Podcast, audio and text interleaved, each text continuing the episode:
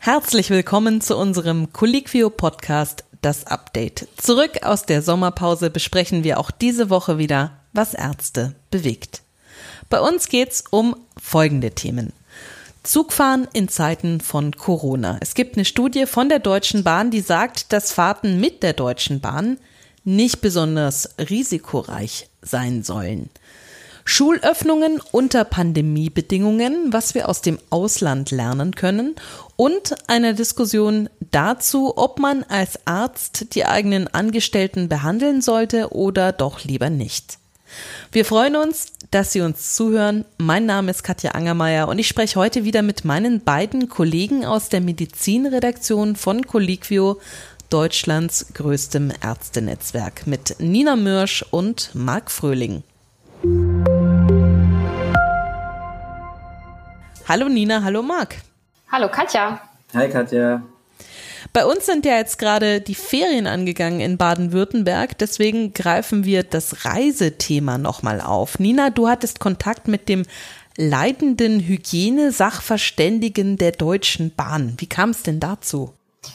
Ja, wir hatten ja bereits vor einigen Wochen hier im Podcast darüber gesprochen, wie groß die Gefahr ist, sich im Flieger anzustecken. Und nun hat sich eben Dr. Christian Grawat bei uns gemeldet. Und er ist leitender Arzt und wie du ja gesagt hast, Hygienesachverständiger bei der Deutschen Bahn AG. Und er hat geschrieben, dass natürlich auch die Bahnuntersuchungen zur Ansteckungsgefahr mit dem Coronavirus in Zügen durchgeführt hat. Und die wichtigsten Ergebnisse, die wurden zum einen jetzt auf dem Preprint-Server veröffentlicht und die hat er für uns in einem kurzen Gastbeitrag zusammengefasst. Die Bahn hat ja da auch ein klares Interesse dran, äh, sich um den eigenen Ruf zu kümmern. Es sind ja jetzt gerade auch während der Corona-Krise immer weniger Leute Zug gefahren. Die Züge sind leer. Viele müssen auch gar nicht mehr ins Büro, sondern arbeiten nur noch aus dem Homeoffice. Ja, genau. Und als ähm, Kurz- oder Urlaubsreisender stellt man sich bestimmt auch immer die Frage, wie sicher ist denn das Reisen überhaupt in Zügen? Und hier gibt zumindest die Deutsche Bahn selbst Entwarnung. Sie kommt nämlich zu dem Ergebnis, dass die Infektionsgefährdung für SARS-CoV-2 im Zug nicht höher ist als bei Flugzeugen oder sogar dem Individualverkehr. Und zumindest in Deutschland und Österreich wurden auch bislang keine Infektionen auf Bahnreisen identifiziert. Jetzt muss ich aber sagen, wenn ich so eine Studie habe von der Deutschen Bahn, die mir sagt, dass Bahnfahren ganz ungefährlich ist, dann schaue ich mir die natürlich schon ein bisschen genauer an. Was ist denn genau untersucht worden? Also zum einen hat ähm, wurde oder wurde eine Taskforce gebildet und zwar unter der Leitung vom Internationalen Eisenbahnverband. Und diese Taskforce hat sich mal angeschaut, was es international denn schon ähm, für Literatur zum Thema Infektionsgefährdung in Verkehrsmitteln gibt. Und laut Autoren hat sie auch keinen Hinweis darauf gefunden, dass die Ansteckungsgefahr in Zügen erhöht ist. Als weiteres Indiz nennen die Autoren aber auch die Zahl an Covid-19 erkrankten Zugbegleitern. Und die liegt laut ihrer Auswertung sogar unter dem bundesweiten Durchschnitt. Außerdem sagt die Bahn, dass sie gerade jetzt besonders viel für die Sicherheit tut. Es gilt eine Maskenpflicht in Zügen, denn der empfohlene Mindestabstand kann einfach nicht immer so leicht eingehalten werden. Und die Reservierungen werden begrenzt. Und wenn man auch ähm, eine sehr große Auslastung eines bestimmten Zuges erwartet, werden auch hier die Tickets begrenzt. Mhm. Aber man fragt sich ja schon, wie zum Beispiel auf Kreuzfahrtschiffen es so große Ausbrüche geben kann und jetzt ähm, Züge und Flugzeuge dagegen halt als total sicher gelten auf einmal.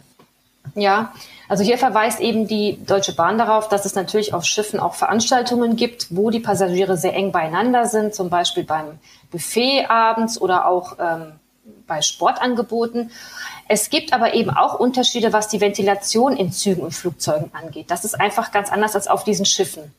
Und die Luft in einem IC wird laut Aussage der Deutschen Bahn auch alle sieben Minuten vollständig ausgetauscht. Was aber in Zügen nochmal anders ist als in Flugzeugen, ist, dass es dort keine HEPA-Filter gibt. Also diese Filter, die die kleinsten Teilchen wie Bakterien, Pollen oder eben auch Viren aus der Luft filtern. Dies funktioniert eben gut bei keimfreier freier Außenluft, aber eben nicht bei Zügen, bei denen die Außenluft ja stark mit Staub und Pollen belastet ist. Aber auch hier besteht laut der Deutschen Bahn kein erhöhtes Infektionsrisiko in den Zügen. Und sie erklärt es so, dass die Viren ja an Tröpfchen oder Aerosole gebunden sind und durch die Vermischung der Raumluft mit viel Außenluft Verwirbelung und die langen Wege durch die Klimaanlagen würden die sie umgebende Feuchtigkeit und damit ihre Infektiosität verlieren. Also ich würde sagen, diese Studie lohnt es sich nochmal genauer unter die Lupe zu nehmen.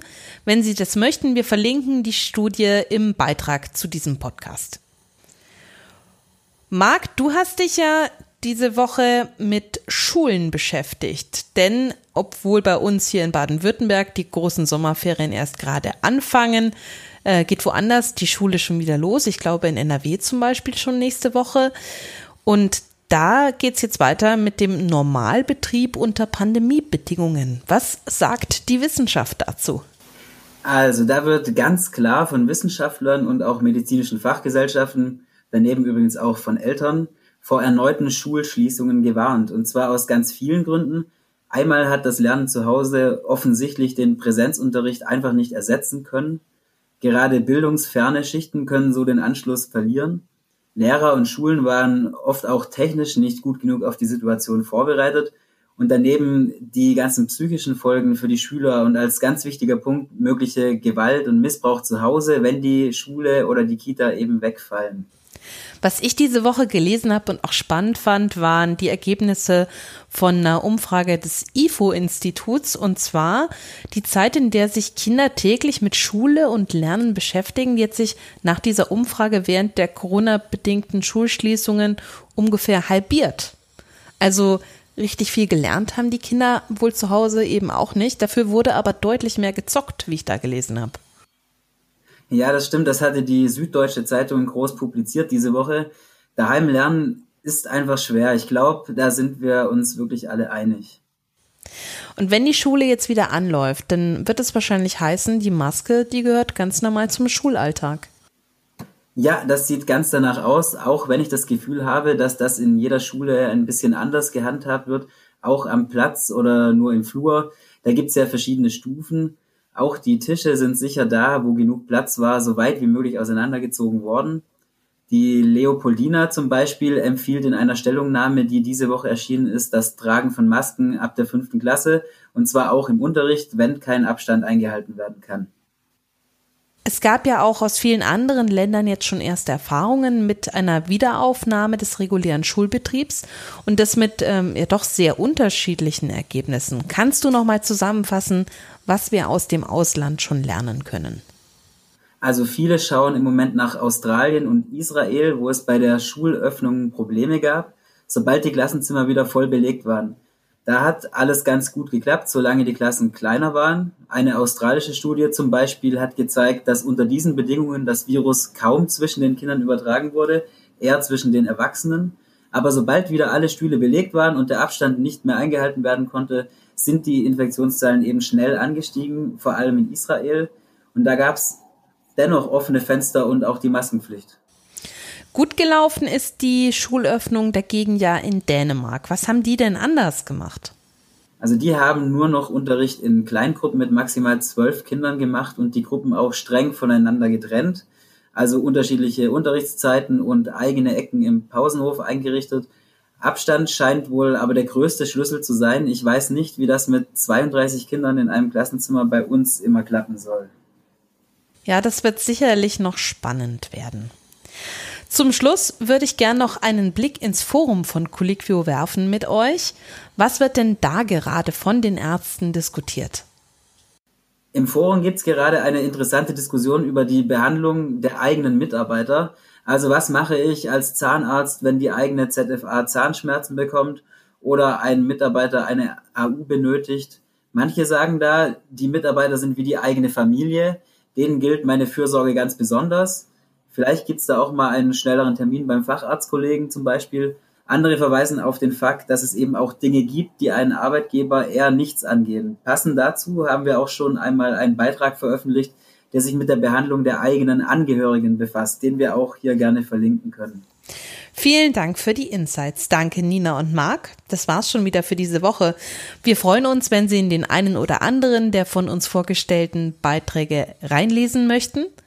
Wenn Sie immer mitbekommen möchten, was jede Woche auf Colliquio passiert, Sie hören es bei uns im Update-Podcast. Wenn Sie den nicht verpassen wollen, Dann gerne abonnieren und zwar auf iTunes, Spotify oder Deezer. Wir hören uns nächste Woche wieder.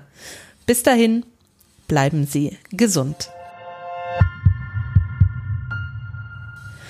Dieser Podcast wird produziert von der Colliquio Redaktion. Aufgezeichnet wurde am 6. August 2020.